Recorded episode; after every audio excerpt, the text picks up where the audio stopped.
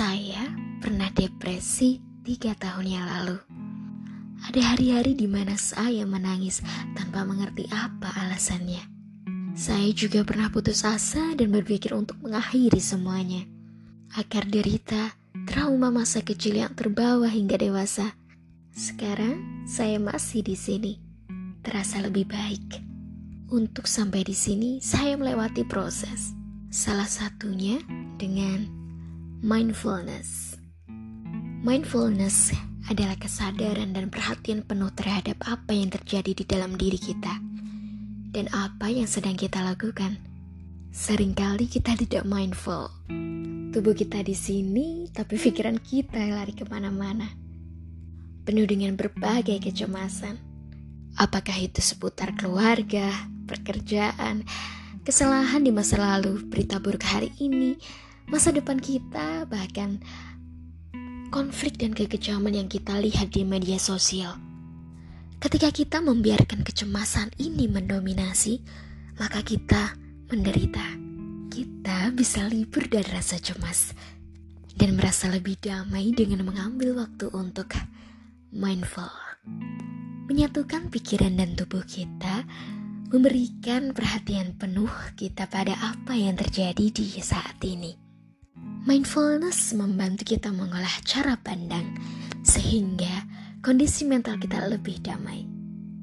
Maka itu, ketika kita mindful, kita tidak lagi reaktif berlebihan terhadap apa pun yang terjadi di sekitar kita.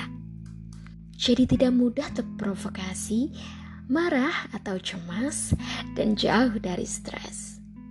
Mindfulness itu seperti otot, memang harus dilatih setiap hari anda bisa latih mindfulness dengan sejumlah cara, yaitu meditasi duduk. Jika dilakukan dengan benar dan secara teratur, meditasi duduk bisa menyembuhkan. Durasi meditasi ini bisa antara 5 hingga 30 menit. Anda bisa duduk bersila di lantai atau duduk di kursi duduk dengan nyaman.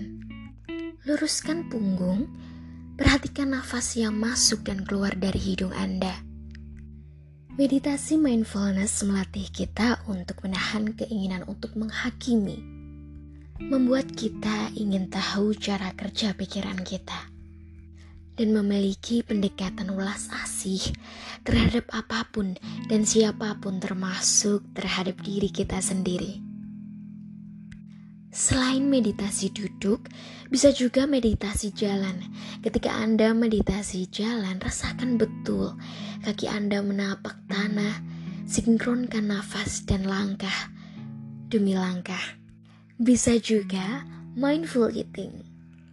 Ketika makan, perhatikan penuh pada apa yang kita makan. Lihat, ucap syukur untuk makanan kita hari ini dan orang-orang yang telah membantu menghadirkan makanan ini. Kunyah hingga lumat, nikmati setiap rasanya. Anda bisa praktekkan mindfulness kapan saja dan setiap hari.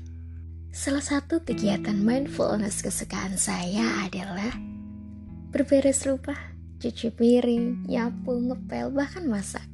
Semua saya lakukan dengan konsentrasi penuh dan saya nikmati. Buat saya, meditasi dan mindfulness adalah bagian dari proses mengenal diri. Semakin mengenal diri sendiri, pikiran hati dan hidup saya menjadi lebih tenang. Dengan mindfulness, kita bisa akui penderitaan kita dan belajar bagaimana mengatasinya. Kita tatap berita secara dalam, cari akarnya. Stres karena derita berkepanjangan hanya membuat kita sakit Selalu ambil waktu untuk kembali ke diri sendiri dengan memperhatikan nafas kita.